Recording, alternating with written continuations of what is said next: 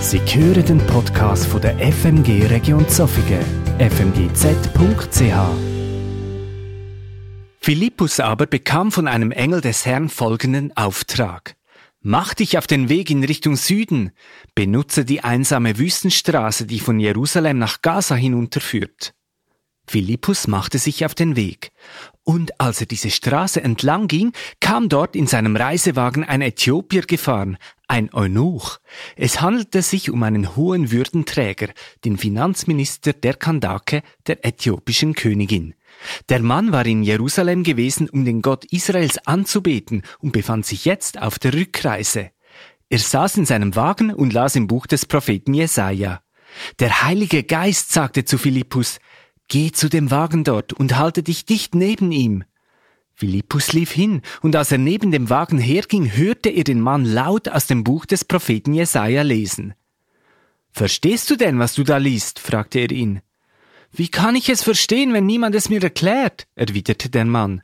Und er bat Philippus aufzusteigen und sich zu ihm zu setzen. Der Abschnitt der Schrift, den er eben gelesen hatte, lautete Man hat ihn weggeführt wie ein Schaf, das geschlachtet werden soll und wie ein Lamm beim Scheren keinen Laut von sich gibt, so kam auch über seine Lippen kein Laut der Klage. Er wurde erniedrigt und all seiner Rechte beraubt. Niemand wird über Nachkommen von ihm berichten können, denn sein Leben auf der Erde wurde ihm genommen. Der Äthiopier wandte sich an Philippus. Bitte sag mir, von wem ist hier die Rede? Spricht der Prophet von sich selbst oder spricht er von jemand anders? Da ergriff Philippus die Gelegenheit und erklärte ihm von dieser Schriftstelle ausgehend das Evangelium von Jesus. Als sie nun ins Gespräch vertieft die Straße entlang fuhren, kamen sie an einer Wasserstelle vorbei. Hier ist Wasser, rief der Äthiopier. Spricht etwas dagegen, dass ich getauft werde? Und er befahl den Wagen anzuhalten. Beide, Philippus und der Äthiopier, stiegen ins Wasser und Philippus taufte den Mann. Als sie wieder aus dem Wasser stiegen, wurde Philippus plötzlich vom Geist des Herrn ergriffen und an einen anderen Ort versetzt, und der Äthiopier sah ihn nicht mehr. Trotzdem erfüllte ihn eine tiefe Freude, als er nun seine Reise fortsetzte. Philippus fand sich in Astot wieder. Er zog nordwärts und verkündete in allen Städten das Evangelium, bis er schließlich nach Caesarea kam. Interessant ist, dass zuerst, also, oder dass eigentlich zwei göttliche Akteure ausdrücklich erwähnt werden. Ganz am Anfang der Geschichte ist die Rede von einem Engel vom Herr, wo dem Philippus einen Auftrag gibt und dann am Ende lesen wir eben, dass der Heilige Geist den Philippus auf übernatürliche Art an einen anderen geografischen Ort versetzt hat. Also das zeigt, dass die Geschichte ganz selbstverständlich von einem übernatürlichen von einer übernatürlichen, göttlichen Realität ausgeht. Und dann haben wir auf der einen Seite den Philippus. Der Philippus war Jude, ein Einheimischer und eben ein Nachfolger von Jesus. Er ist, man kann sagen, im Dienst dieser göttlichen Majestät gestanden. Der Philippus hat so sieben Diakonen gehört, wo von den Mitgliedern der Jerusalemer Urgemeinde ausgewählt worden sind, um die Apostel zu unterstützen. Die Apostel selber haben Auswahlkriterien für die Diakonen festgelegt. Es sollen Männer von gutem Ruf sein, geisterfüllt und weise. Das trifft also auch alles auf Philippus zu. Er wird in vielen Bildern, wenn man ein bisschen schaut, so im Internet, als alter Mann dargestellt. Aber ich glaube eigentlich, dass er an diesem Teil der Geschichte noch recht jung war. Erst 20 Jahre später, in Apostelgeschichte 21,9, ist von seinen vier Töchtern die die unverheiratet sind und Gabe von der Prophetie haben, alle vier. Auch der Stephanus hat zum Kreis von diesen sieben Diakonen gehört. Aber seine Dienstzeit war nur kurz. Im Kapitel vor dem, wo wir jetzt daraus gehört haben, lesen wir, wie der Stephanus als erster christlicher Märtyrer gestorben ist. Sein Tod war der Auftakt von einer Christenverfolgung in Jerusalem, wie wir am Anfang vom Kapitel 8 lesen. Es war die Christenverfolgung, die sich auch der Paulus bis zu seiner Begegnung mit Jesus aktiv beteiligt hat. Ich habe in einer früheren Predigt gesagt, dass er dort sogar Kleider gehütet hat von denen, wo der Stephanus zu Tod gesteinigt hat. Es ist eine extrem schwierige Zeit für die erste christliche Gemeinde. Die meisten Christen mussten aus Jerusalem flüchten. So auch der Philippus, wo sich dann in Samarien hat niedergelassen und dort eifrig das Evangelium predigt hat. Er hat Wunder da in der Kraft von Gott und das hat sehr großes Aufsehen erregt. Und jetzt dort in Samarien überkommt er den göttlichen Auftrag, er soll in Richtung Süden gehen. Wörtlich steht, stand auf und gang nach Süden, und zwar über eine ganz selten genutzte Wüstenstrasse, die von Jerusalem nach Gaza führt mehr beeindruckt, wie der Philippus reagiert. Es steht schlicht und einfach, Philippus machte sich auf den Weg. Als ob das Selbstverständlichste der Welt wäre, von einem Engel einen Auftrag zu bekommen, um eine Reise mit unbekannter Absicht in einen Wüstenabschnitt zu machen, wo man gar niemand erwarten kann. Aber er hat keinen Moment gezögert. Bereitwillig, gehorsam und voller Vertrauen hat er sich auf den Weg gemacht. Und indem er das gemacht hat, immer aufmerksam für den Impuls vom Heiligen Geist, ist er zum entscheidenden Gesprächspartner geworden für einen suchenden Ausländer, der auf dem Heimweg in seine Heimat war. Ihr seht hier auf dieser Karte nochmal die Stationen von Philippus im Leben. Also zuerst geflüchtet von Jerusalem nach Samarien.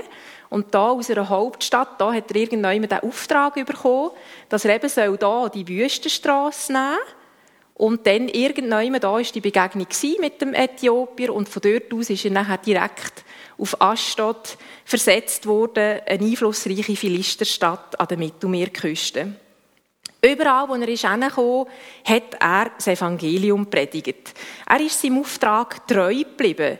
Das wissen wir, weil Paulus auf seiner dritten und letzten Missionsreise beim Philippus in Caesarea logiert hat.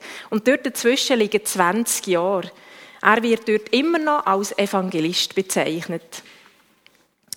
Und doch damit kommen wir zum letzten Darsteller, Akteur von unserer Geschichte. Er wird in der Bibel einfach der Äthiopier genannt. Und das übernehme ich jetzt so. Wobei an dieser Stelle zu erwähnen ist, dass Äthiopien dann einen anderen Bereich umfasst hat. Also es ist dort die Rede vom historischen Reich Kusch. Und auch das zeige ich euch hier auf einer Karte. Es ist in der oberen Nilregion gelegen, im Norden vom heutigen Sudan und hat einen Teil vom südlichen Teil vom heutigen Ägypten, Eritrea und den nördlichen Teil vom heutigen Äthiopien umfasst. Aber die äthiopische Kirche tut sich gleich bis heute auf die Geschichte, die wir heute davon haben, als ihren Anfang berufen. Und irgendwann aus diesem Gebiet, wir wissen nicht genau wo, ist der Äthiopier aufgebrochen auf eine Reise nach Jerusalem. Je nachdem, wo das er genau aufgebrochen ist, ist das eine Reise von, also sicher mindestens 2000 Kilometer oder eben noch sehr viel mehr. Ja, das probiert noch ein bisschen herauszufinden, da verschiedene Seiten gegoogelt und es ist immer gekommen, das, das ist eine Strecke, die man nicht berechnen kann. Also ich kann es auch nicht genauer sagen. Und ich habe so für mich gedacht, die von euch, die ja erst gerade kürzlich in Äthiopien waren, können wahrscheinlich sich am besten vorstellen, was es bedeutet hat, so eine Reise mit dem Schiff oder auf halbrigen Strassen zurückzulegen. Was das für eine auch gefährliche Reise war, die er da hat wirklich auf sich genommen hat. Wörtlich übersetzt lesen wir da, dass es sich um einen Mensch mit verbranntem Gesicht hat gehandelt. Und das zeigt, dass es sich nicht um einen Jude handelt, der einfach wahlweise in Äthiopien gelebt hat, sondern einen, der wirklich dort gewohnt hat. Also einen, der dort, der dort seine Herkunft hatte. Aus Sicht der Juden ein Heid, ein Ausländer. Als Finanzminister von der Königin von Äthiopien ist er eine hochrangige Persönlichkeit Bildet, vermögend. Kandake ist übrigens nicht der Name der Königin, sondern das ist ein Titel, den alle äthiopischen Königinnen hatten, so wie Pharao. Mit Sicherheit hat er auch Begleiter auf dieser Reise und ist nicht allein Was hat ihn echt dazu bewogen, nach Jerusalem zu reisen, um im Tempel anzubeten. Es muss eine unfassbar tiefe Sehnsucht sein nach Gott.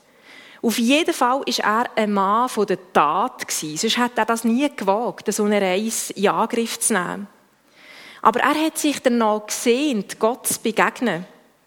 Allerdings hat er ein Handicap gehabt, von dem hören wir auch in diesem Text. Er war ein Eunuch, also ein zeugungsunfähig gemachter Mann. Über die Hintergründe erfahren wir nichts, aber es ist davon auszugehen, dass das mit seiner Stellung hat zu tun hatte, dort am Königshof. Das ist nicht selten der Fall zu dieser Zeit. Im Blick auf die Eunuchen hat es im Judentum ganz strenge Regeln gegeben. Nach 5. Mose 23, Vers 2 hat der Eunuch nie dürfen in die jüdische Gemeinde aufgenommen werden. Und sie sind auch vom Tempeldienst ausgeschlossen gewesen. Ob er das vorher schon gewusst hat, das ist unklar. Aber es hat bedeutet für ihn, dass er sich am Ende von seiner beschwerlichen Reise, die er da gemacht hat, auf dem Tempelgelände, nur im äußersten Vorhof hat dürfen aufhalten. Ich habe mich gefragt, was in dem Moment ist in ihm vorgegangen. Aber er war enttäuscht, dass seine Suche nicht das erhoffte Ende gefunden hat. Oder ob er berührt war, weil er trotz der Distanz zum Tempel etwas von Gottes Heiligkeit hat gespürt. Wir wissen es nicht. Was wir aber aus dem Text erfahren ist, seine Suche ist weitergegangen. Sein Durst und Hunger, die Inner, die sind noch nicht gestillt. Er hat auf dem Tempelgelände eine Schriftrolle vom Prophet Jesaja gekauft. Das ist dann etwas sehr Wertvolles gewesen, weil die Schriftrollen haben alle müssen von Hand abgeschrieben werden und sicher auch sehr kostspielig. Eifrig hat er auf dem Rückweg angefangen, in dieser Schriftrolle zu lesen. Aber er hat einfach vieles nicht verstanden. Wo es dann zu der Begegnung mit dem Philippus kommt, ist der Finanzminister immerhin schon bei Kapitel 53 angelangt. Also lesen wir mal bis zu Kapitel 53, das ist schon ein rechtes Stück Reis bis dort. Und an diesem Punkt der Geschichte spüren wir etwas von dem Geheimnis, dass der lebendige Gott jeden einzelnen Mensch liebevoll im Blick hat. So ein Timing hinzubringen, wie das dort in dieser Geschichte der Fall ist, das kann einfach wirklich nur Gott. Und es ist gleichzeitig auch abhängig davon dass der Philippus ist parat war, sich dort auf den Weg zu machen.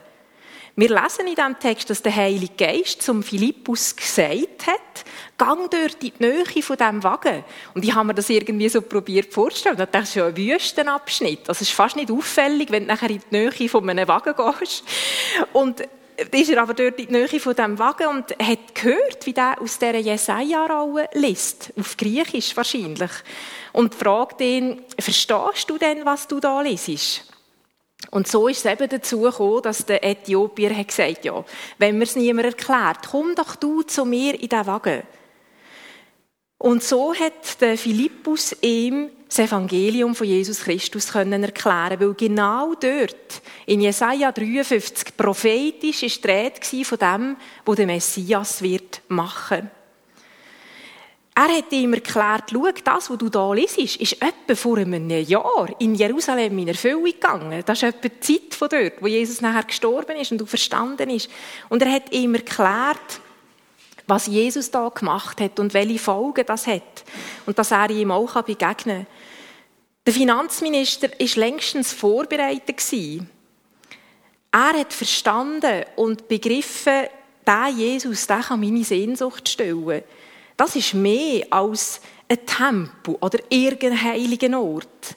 Er ist Gott in Person. Ich möchte das glauben, mit ihm verbunden sein und das mit der Tat besiegeln. Und so lesen wir, dass er hat gesagt, da ist Wasser, wieso kann ich mich nicht gerade taufen? Im erstbesten Wasserlauf neben seiner Reiseroute.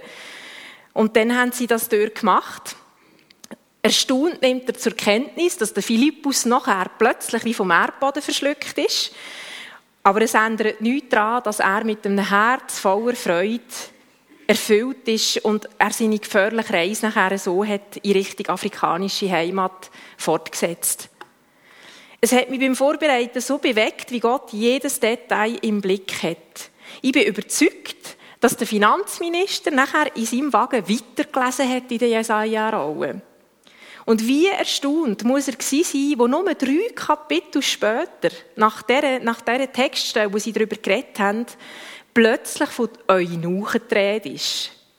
Und zwar hat Jesaja prophetisch geschrieben, in Jesaja 56 ist das 4 bis 5, dass dank dem, wo der Messias gemacht hat, sogar Eunuchen Zugang zu Gottes Volk können bekommen. Dass auch ihnen eine göttliche Würde zugesprochen wird. Wie sehr muss ihn das berührt haben? Das ist wie eine Bestätigung gewesen. In dieser Geschichte wird so deutlich, das Evangelium sprengt alle Grenzen. Jesus ist nicht einfach für die Juden gekommen, er ist für alle Menschen gekommen. Martin Luther übersetzt den Schluss von dieser Geschichte mit dem Wort, er zog aber seine Straße fröhlich. Ich bin sicher, dass nicht nur der Äthiopier, sondern auch der Philippus fröhlich ist weitergegangen, weil er ist Zeuge geworden von dem, was der lebendige Gott gewirkt hat. Was möchte Gott mir und dir durch die Geschichte sagen? Ich glaube, es lohnt sich, über die Frage nachzudenken. Sei das für dich allein daheim oder mit anderen, noch beim Apero oder in der Familie, der Kleingruppe, mit Freunden. Ich kann euch auch sehr gerne so diesen Steckbrief zur Verfügung stellen, auch zum Download noch auf der Webseite, zusammen mit den folgenden Gedankenanstößen, die ich euch mitgeben möchte. Die Frage, auf welcher Seite der Geschichte findest du dich eher wieder? Auf der Seite vom hegenen Nachfolger wie der Philippus? Oder vielleicht eher auf der Seite vom Suchenden, wo sich zwar mit dem Glauben auseinandersetzt, aber wo vieles nicht versteht? Ist dir bewusst, dass auch dein Leben in einer übernatürlichen Dimension stattfindet? Dass das, was unsichtbar ist, von höchster Bedeutung ist? dass die Entscheidung für Jesus über dein geistliche Leben oder die geistliche Tod entscheidet. Wenn du auf der Seite vom Suchenden bist, möchte ich dir Folgendes zum Überlegen mitgeben. Die Frage, wie ernsthaft bist du auf der Suche? Wie viel lässt du dir die Suche auch kosten? Und ich möchte dich ermutigen, gib dieser Suche höchste Priorität. Lies in der Bibel, so wie es der Äthiopier hat gemacht. Das ist, das ist Gottes Wort, wo sich durch den Heiligen Geist kann etwas offenbaren für unser Leben. Die Frage, was verstehst du nicht? Und wann könntest du um Hilfe bitten? Gibt es vielleicht auch in deinem Umfeld so einen Philippus, wo du den Mut kannst haben, ihn zu fragen, erklärst du mir das, ich verstehe es nicht. Nimm Gott beim Wort und triff mutige Entscheidungen. Jesus hat versprochen, dass er sich finden lässt, wenn wir ihn suchen. Eine der mutigsten Entscheidungen ist es, Nachfolger von Jesus Christus zu werden. Du kannst mit Jesus reden wie mit einem Freund. Du kannst zu ihm kommen. Du kannst ihm deine Schuld bekennen.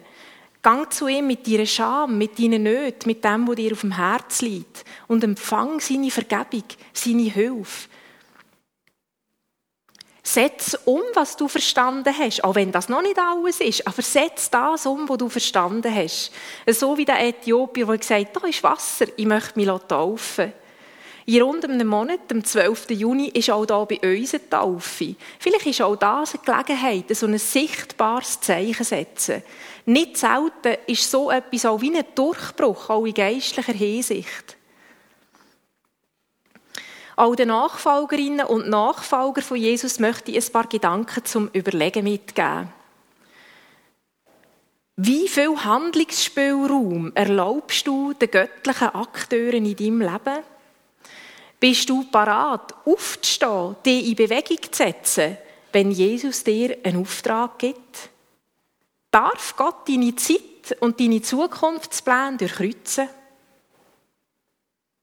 Bis empfänglich für den Impuls vom Heiligen Geist. In wem seinem Wagen sollst du ein Wegstück mitfahren? Denk daran, du könntest die Antwort auf das Gebet von einem anderen Menschen sein. Bist du erfüllt von dieser göttlichen Freude? Und so wie auch die Aufforderung, das gilt alles immer auch an mich, bis ein froher Botschafter, nicht jemand, der sich auf Negatives fixiert. Das Evangelium ist eine frohmachende Botschaft, eine Botschaft, die in die Freiheit führt und zur Freude soll führen. Und damit sind wir zurück bei der Freude. Im heutigen Predigtext wird deutlich, die Freude, die in der Bibel die Rede ist davon, das ist wirklich viel mehr als eine flüchtige, positive Emotion. Es ist eine Freude, die mitten in der Schwierigkeit und Not ihren Blick auf ein Lebendig richtet. Und mit dem David singt, voller Freude, Jubli über deine Gnade. Du kennst mein Elend. Kümmerst dich um meine Nöte, die so schwer auf meiner Seele lasten. So eine Freude leugnet nicht die harte Realität. Der Philippus war weiter von der Christenverfolgung bedroht. Außerbiblische Berichte erzählen, dass sowohl er wie auch seine vier Töchter später dem Märtyrertod sind gestorben. Auch der Finanzminister hatte eine unbekannte, beschwerliche Zukunft vor sich gehabt. Es geht um eine Freude, die mitten in schwierigen Umständen, manchmal mit Tränen in den Augen, auf einen Auferstandene schaut, sich an ihn klammert und darauf vertraut, dass er das letzte Wort wird haben.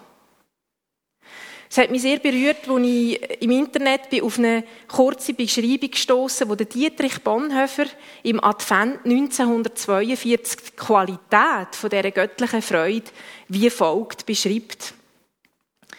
Die Freude Gottes ist durch die Armut der Krippe und die Not des Kreuzes gegangen. Darum ist sie unüberwindlich, unwiderleglich. Sie leugnet nicht die Not, wo sie da ist, aber sie findet mitten in, gerade in ihr Gott. Sie bestreitet nicht die ernste Sünde, aber sie findet gerade so die Vergebung. Sie sieht dem Tod ins Auge, aber sie findet gerade in ihm das Leben. Um diese Freude, die überwunden hat, geht es. Sie allein ist glaubwürdig. Sie allein hilft und heilt. Also es geht um eine Freude, wo letztlich nur in dieser engen Verbindung mit Jesus Christus zu finden ist. Doch was sollen wir machen, wenn wir nicht zu dieser Freude durchdringen? Das bleibt eine ganz grosse Herausforderung. Und das ist auch in meinem Leben nicht anders. Ihr wisst, dass ich, ähm, viele wissen, dass ich schon lange auch mit einer Schmerzsituation lebe, die so auf und ab geht. Und gerade so in einer Phase, wenn die Schmerzen wieder so stark werden, ist es für mich auch schwierig, dass ich sage, ja, und jetzt freue ich mich. Das ist eine grosse Herausforderung. Das wird uns nicht einfach so geschenkt. Laut der Bibel ist es immer wieder eine Frage von meiner Blickrichtung. Das Beste, was wir machen können, ist unseren Blick immer wieder auf Jesus Christus zu richten. Und ich möchte euch das noch kurz veranschaulichen, weil es eine Blume gibt, wo uns hier ein riesengroßes Vorbild ist in dem. Und das ist die Sonnenblume, oder? Die Sonnenblume, die macht etwas, was keine andere Pflanze macht. Im Wachstumsprozess tun sich die jungen Sonnenblumen immer von Osten nach Westen nach der Sonne richten. Und das ist für mich so ein ganz besonderes Bild, weil man sagt, für ihren Wachstumsprozess ist das zusätzliche Licht, das sie so aufnehmen können, von grösster Bedeutung. Im Psalm 84 lesen wir, dass Gott, der Herr, unsere Sonne ist. Und darum ist das wie die Frage auch von meiner Blickrichtung. Wo richte ich meinen Blick? Wo richte ich Studienblick? Ist das auf die Arbeitsberge? Ist das auf deine Überforderung? Ist das auf deine Ängste, auf deine Sorgen? Oder auf was richten wir unseren Blick? Und im Psalm 34 ist die wunderbare Zusage, die, die auf den Herr schauen, ihren Blick auf ihn richten, die werden strahlen vor Freude. Das ist ein Versprechen, das er uns gibt. Und was mich besonders berührt an den Sonnenblumen, ist, dass sie das sogar an bewölkten Tagen machen. Also, dass sie sogar, wenn der Himmel bedeckt ist, irgendwie sich nach dem können ausrichten. Und das ist ja auch ein Bild, auch für unser Leben.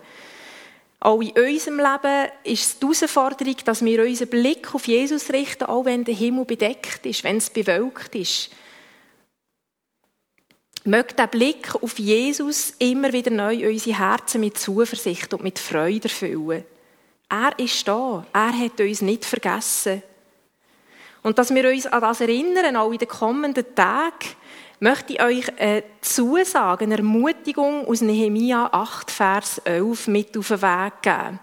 Denn Nehemia und Esra haben die Worte dem Volk Israel zugesprochen, während viele brüllt haben, weil Gott ihnen hat die Augen geöffnet über ganz viel in ihrem Leben. Und die sind da Tränen überströmt gewesen, traurig über sich selber, aber auch über die ganze Situation. Das ist ja noch eine Baustelle in Jerusalem.